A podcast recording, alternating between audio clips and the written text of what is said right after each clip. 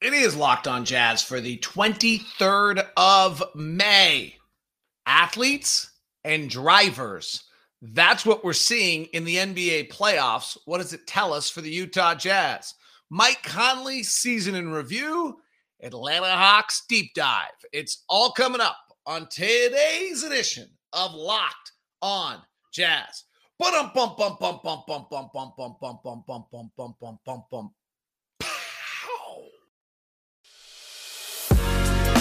You are Locked On Jazz, your daily podcast on the Utah Jazz. Part of the Locked On Podcast Network. Your team every day. How are you? I'm David Locke, radio voice of the Utah Jazz, Jazz NBA insider. This is Locked On Jazz, your daily podcast on the Utah Jazz, giving you insight, expertise, geeky numbers, and hopefully making it way better to be a Jazz fan each and every day. Thank you very much for making Locked On Jazz your first listen of the day. We are free and available for you on all platforms, including YouTube, where like, thumbs up, comments help out, and any review uh, at the most amount of stars they allow would be great. Give me one second. The door's not entirely closed here. It's early in the morning. The wife and daughter are sleeping, and I don't want to go in the doghouse. So give me one quick second.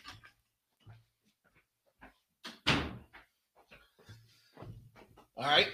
That increases my chances of broadcasting from the same spot tomorrow rather than from outside or the van for that matter. Uh, here's what we're going to do for the next little while. Uh, we have about five weeks until free agency. We have four weeks until the draft. The Jazz don't have a draft pick, but I think they'll end up with one. I don't know how, but I just feel like they will. So, what we're going to do is over the next uh, five weeks, we're going to take that's about 25 30 shows and i've got some travel in there. We're going to take a look at stories of the day in the league whatever's relevant. Player review. That'll take the next 12 shows or so so that's about three weeks worth. Team analysis. We'll look at teams and see whether they have players we might want. So today we're going to talk about what's going on in the league which to me as i'm watching the playoffs is drivers and athletes and then the second one we're going to talk about is Mike Conley's season. And the third thing we're going to look at is the Atlanta Hawks and whether or not they have players uh, that we might be interested in acquiring. So that's the plan here for Locked On Jazz for the next little while. So thanks for making your first listen every day and a part of your your regular habit. If you watch the NBA right now, the game's getting pretty simple, right?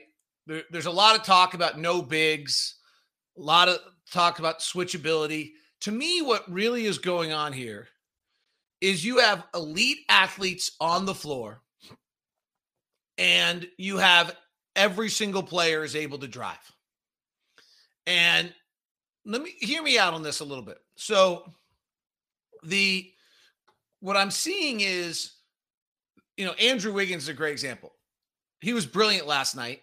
He's the number 1 pick of the draft, but he's a pretty high level athlete number one pick of the draft. That's that's what he brought. You look down the Warriors roster. Wiggins, elite athlete. Draymond's probably an elite athlete, though undersized. Looney might not be with all of his hips and knees problems, but good size. Clay, he's pretty special with his movement. His Curry, certain lead athlete, Poole, lead athlete. And then look who's like getting those side minutes. It's Moody, who who's in you know a top ten pick. Kuminga would probably be the next one. But some of the players who we've seen during the regular season, a Duncan Robinson, a Nima Bjelica, some of these other guys who, you know, frankly are catch and shoot or outside perimeter or aren't elite athletically or can't drive, suddenly don't play. Bullock, elite athlete. Dorian Finney Smith, elite athlete. Brunson's probably elite athletically, though small. Doncic is otherworldly. Maxi Kleber was an elite athlete. Spencer Dinwiddie seems to be moderately to high on the athletic scale to me. Um, you know, and also all other than Finney Smith, who just snuck through because he was a center at Florida, first round picks. Bertans plays, but only a little. And then you've got guys who just, you know, who don't get the time they used to get. On Boston's side, you have Tatum, elite athlete.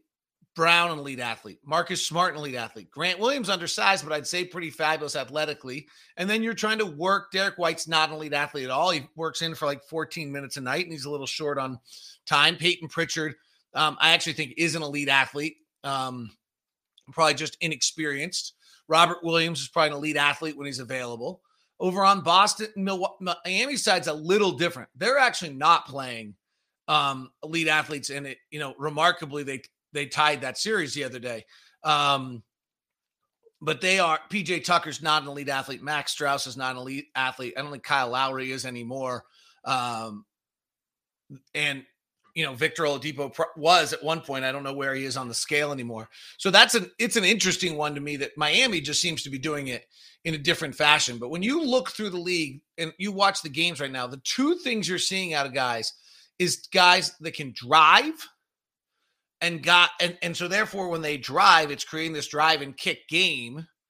And then you're watching guys that are all lead athletically, so they either make plays and and or they are able to, you know, get by their guy or they're able to rotate defensively and play. Um, when you look at the the beginning of the, the best dri- the best driving team in the NBA this year was the Dallas Mavericks. The fourth best driving team in the NBA was the Boston Celtics.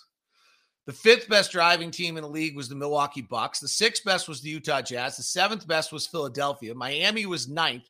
Boston actually is not a very good driving team, which is interesting. And I'm trying to find out where they are. Oh no, Boston's fourth. So who's who am I missing?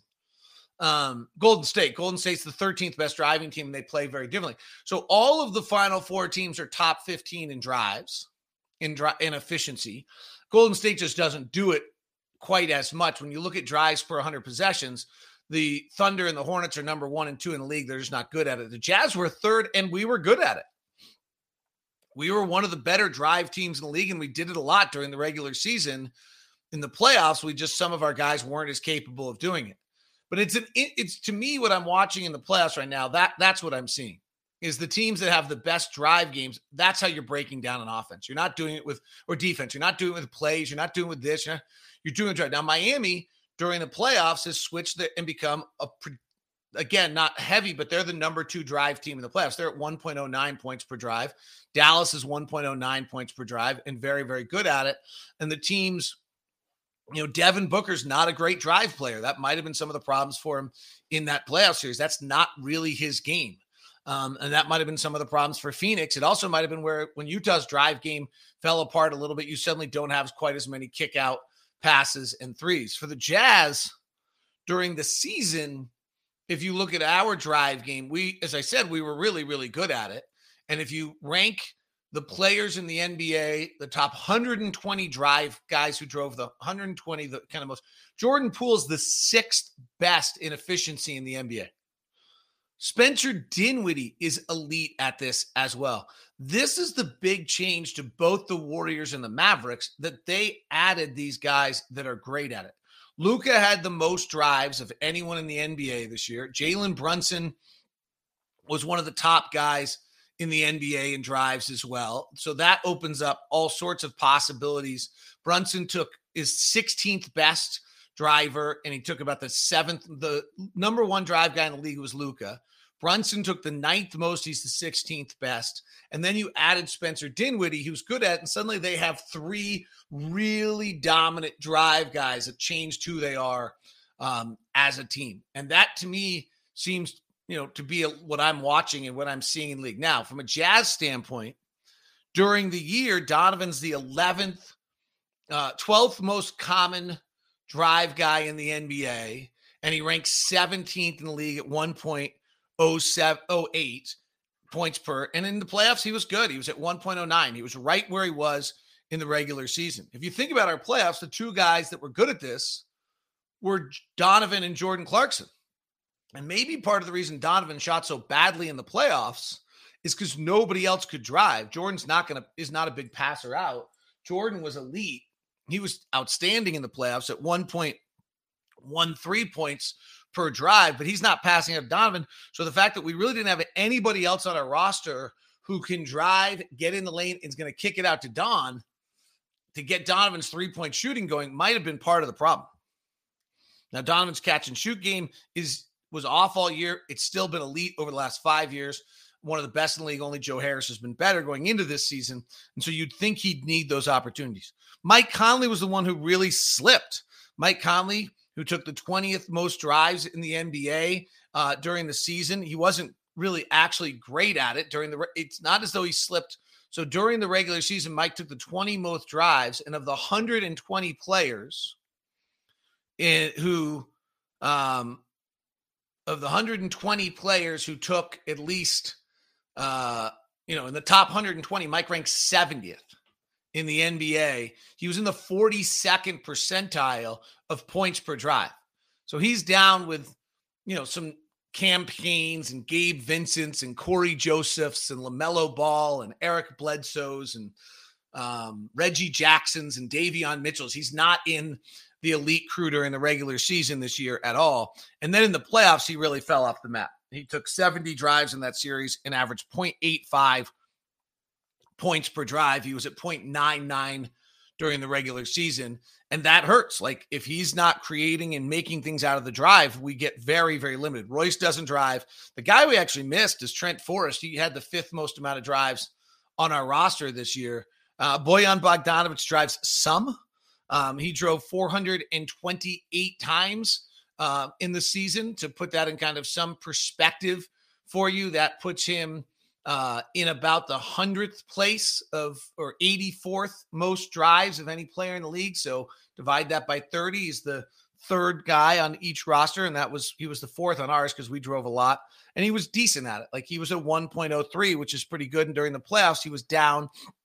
Excuse me, he was right about the same thing because Bojan's just always the same thing. Um, so you know, he really um we just didn't that's not like if you look at our roster these two characteristics, when we talk about rebuilding the roster a little bit, I think play in.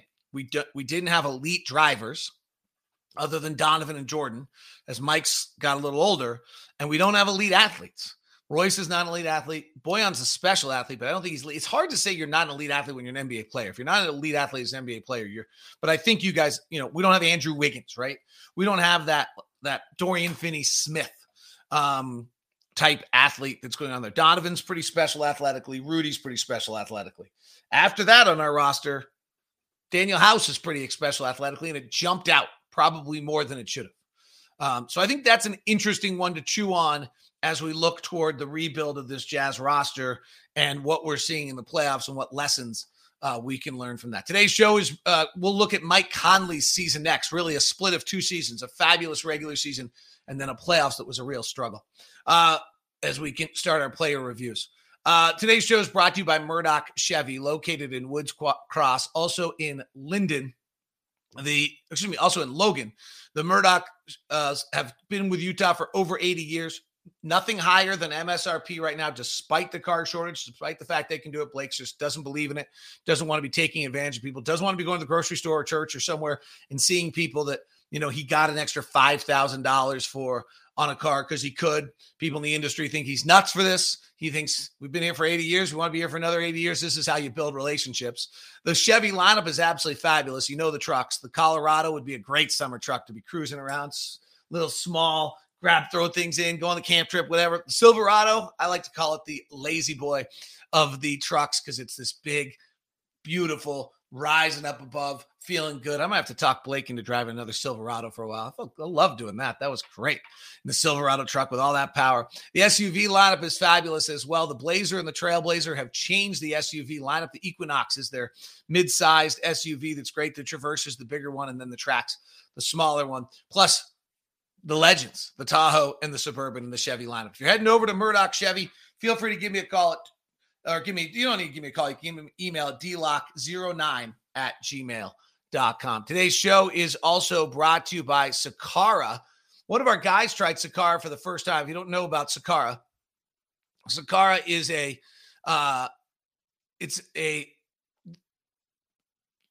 the seeks wellness, joy, and abundance in all areas of life, starting with what you eat. Sakara gets you nutrient dense meals, snacks, and supplements that nourish your body without sacrificing taste, or quality. So, in other words, you're getting a want you to live a healthy, balanced lifestyle, truly enjoy it, delicious, plant rich, transformational nutrition that builds a foundation for living the best body. Our, our Locked On Knicks host picked this up the other day, and they said their Tuesday meal was a, a tahini gin, uh, a, a Sakara Earth Bowl with a tahini ginger dressing. He said tasty salad dressing, kind of similar to the dressing you get at a sushi salad, a sushi restaurant.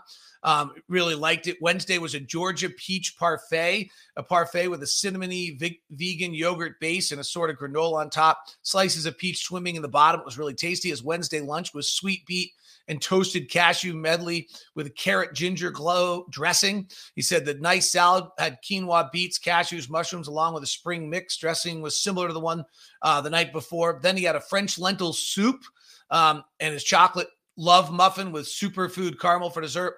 His Thursday lunch was a classic chopped salad with magic mushroom dressing.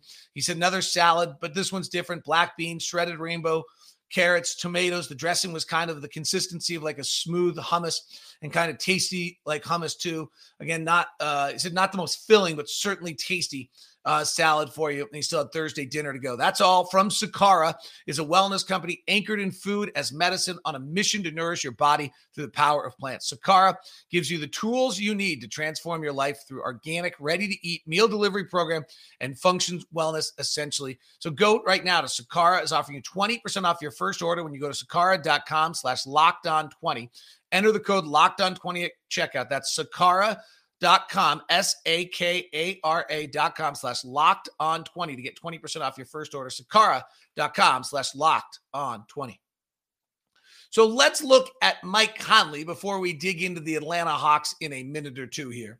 And um, we'll start with points gained on all these players and just kind of see how they've progressed over the three years. So uh, mike conley came to utah after all of his run in memphis. He's been with us for three seasons his last season in Memphis, he was a 0.4 points gained player, played 70 games. Points gained is our offensive metric. Zero would be average. Lower numbers for guards, higher numbers for centers.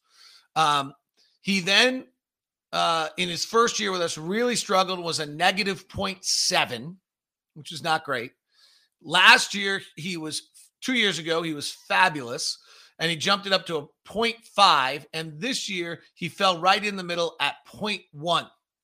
So his he's a he used his possessions, um, his 12 scoring opportunities a game that he used, he used them at right about the league average. That's how points gained works. It takes the scoring opportunities you have on a given night. So in the case of Donovan, he had 23 a night, Mike had 12, and you allocate those to all uh, to average play, the average offensive player in the league, and see what they would have done. Let's put Mike into perspective here of other guards that are kind of in the point three, uh, point guards in the point three to uh, point one range that play kind of a similar position to Mike. And Donovan Mitchell is actually a point three. Um, Matisse Thybulle is a point three. You wouldn't think of them as similar. Uh, Ryan Archie Arcidiacono for 10 games for the Knicks was. So just uh, mention him because he popped up. Um, Lonzo Ball in Chicago was a point two um, as a point guard. Uh, other players, uh, Bryn Forbes as a shooting guard, Mike Conley, uh, Payton Pritchard was a point one in Boston. Uh, the uh, sliding below Mike a little bit in the point guard area. Uh, I would find, you know, most it's hard to find true point guards anymore. Uh, you you you don't find actually a lot of guys right at average in the point guard position. And you slide down Brandon Knight with his little time. It's so funny to see some of the names this year of guys that like got a little bit of times. Patty Mills was a negative point one this year, kind of similar age bracket as Mike. The best point guards in the league, maybe that's a better way to give you perspective since there were so few that were around Mike. The best point guards in the league um, in points gained this year were Trae Young at 1.7, Steph at 1.5, uh, Josh Hart at 1.1, and then Ayo Dosunmu sliding down a little bit. Ayo Dosunmu at 0.4, Kyle Lowry at 0.8, uh, Chris Paul at 0.4, Luka at 0.2, Mike at 0.1. So Mike's pretty good in that realm of point guards. If you think of, you know, some of the Malcolm Brogdon was a negative 0.3, Shai Gilgeous-Alexander was a negative 0.4, LaMelo was a negative 0.4. Um, Mike Kemba was negative 0.6 as he fades out of the league. Uh, Dame was a negative 0.7 last year. De'Aaron Fox a negative 0.7. D'Angelo Russell a negative 0.7. Hard for point guards to stay above average. Um, and so Mike, actually, if you look at his regular season rankings and a bunch of metrics and all sorts of things, he ranks as about a top 35 player in the regular season. He just ends up having a tough playoffs. If you look at Mike's season, you know, he he does show at 34 years old as he should as a point guard at six as at a small point guard at 6'1 175 probably soaking wet at this point is some some signs of decline. He has takes just 11 shots. It's one of his lowest years ever. His three point shooting was still great He's at 41% on threes, his second best three point shooting season of his career. His two points are still good. He's slid a little bit in his free throw shooting, which is a bit strange. But if you look at his per 36 minutes, his 17.2 games uh, points is the fewest since 2012 13 when he was 25. His shots per game at 13.8 is the fewest he's had since that same 12 13 season. Um, so it's, there's, you know, he's now shooting over 50% of his shots as twos the last two as threes, which is fine, which is good. He's become predominantly a three point shooter. And that's the one area. If you look at his steal rate, it's actually right about the same. That's usually a sign of decline, but there isn't, that doesn't exist. His offensive win shares was at 4.4, about the same as last year. His defensive win shares was at 2.3, about the same as last year. Played more games. Um, his win share per 48 was down a little bit, but there's just a lot of signs that he's still, you know, he was still wildly effective, but you can see the aging. Here's one I thought was interesting shooting fouls drawn. His last year in Memphis, 158 in 70 games. And this year, 21, excuse me, 53 in 72 games. So a third of what it was three years ago. He's playing a little differently. He plays, you know, not with the ball in his hands as much. There's some areas with the Jazz. He had 58 and 51 games t- two years ago, just 53 and 72 games. So just not quite drawing the fouls as much. And then you see it here when you look at his shooting where he shoots. So in he has a funky 12 game season I try to take out, but he in his prime when he's 28 he was taking 26 27% of his shots at the rim. His final two years in Memphis, he's shooting 19% of his shots at the rim. His first year in Utah, he takes 13% of his shots at the rim, then 11%, and now 8% of his shots at the rim. His make level is down a tiny bit. You would actually think his make level might go up when you're suddenly only shooting 8% of his shots at the rim. His floater, which everyone likes so much, goes in 45% of the time, which is kind of suboptimal. Um, he used to shoot it about 14% of the time. Then it went to 16. Then it went to 20. It's now up to 27% of his shots are between three and 10 feet is that floater. So he's really no longer getting to the rim other than 8% of the time. He's shooting 52% of his shots as threes both the last two years. So when you think of him, still very good, productive point guard, above average offensively and efficiency, as we just showed you, able to sh- just becoming less and less going to the rim. And he's 34 years old at this point, and that's a natural progression. The playoffs were obviously tough on him 33% shooting, 13 turnovers, 20% from three. He averaged nine points a game.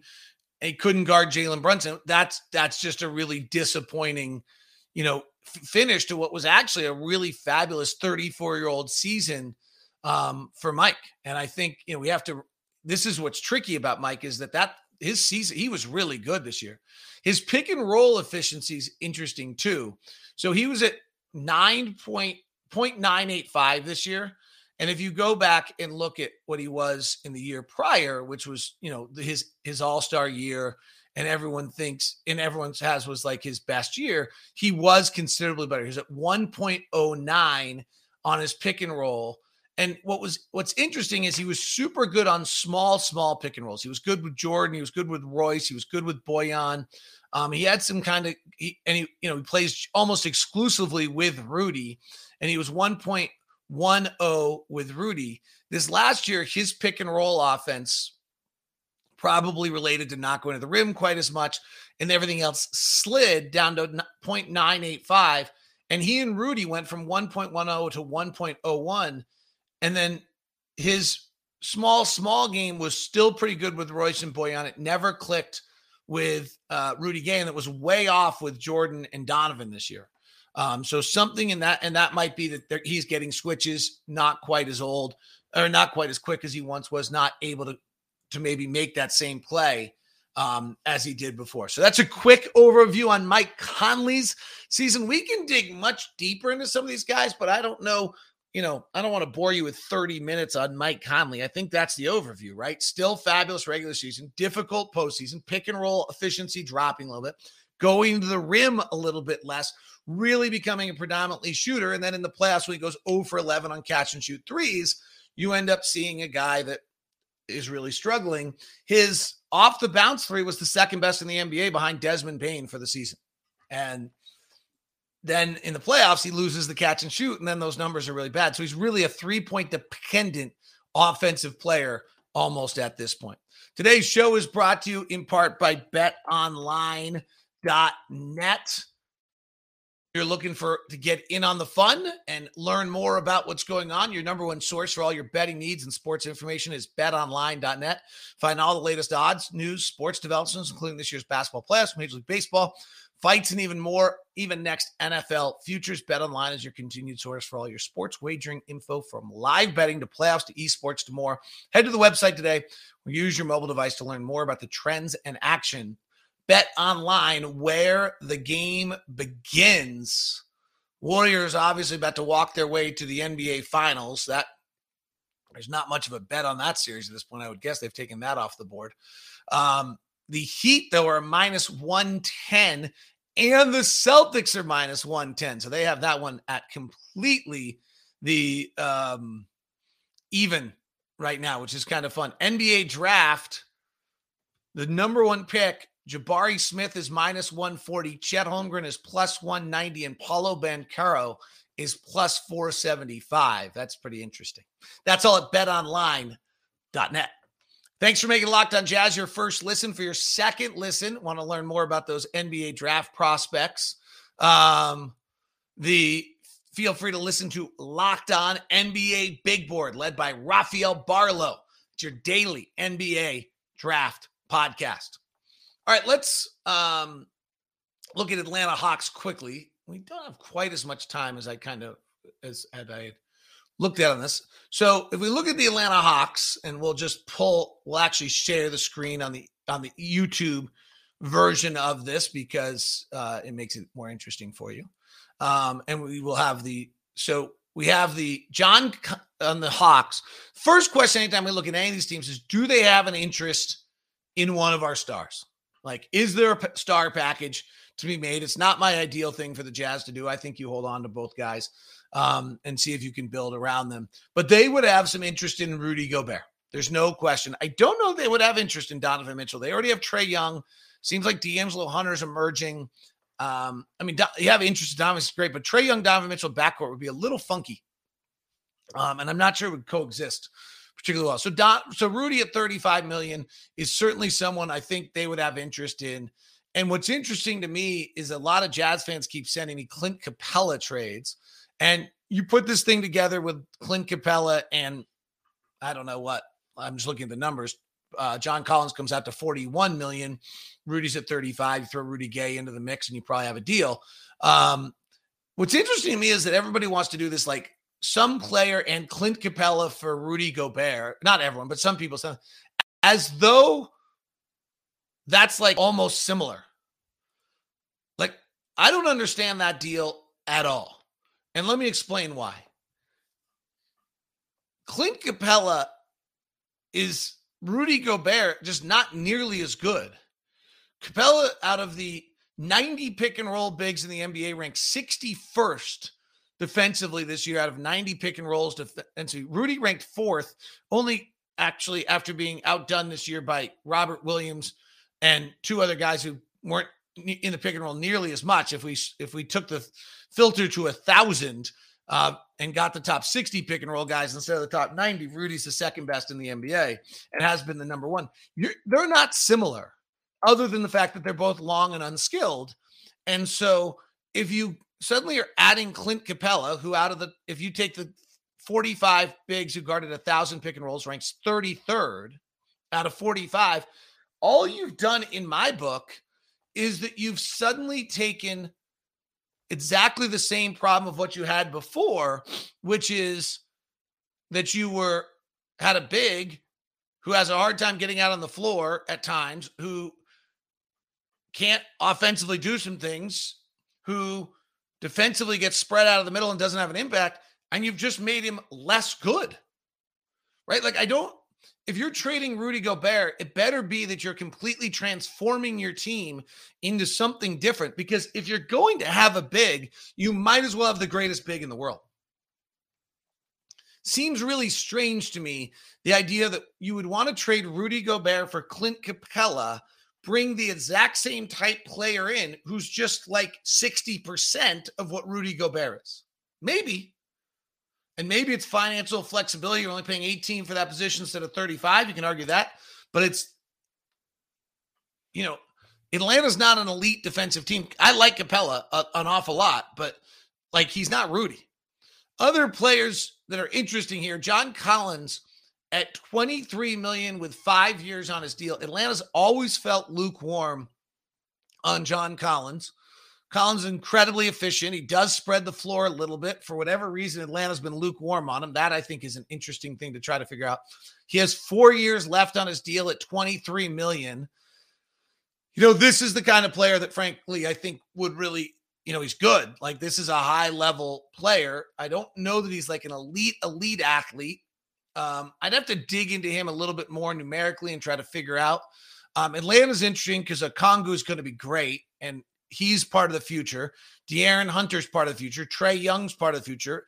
I think they have to love Bogdan Bogdanovich. He's been super for them.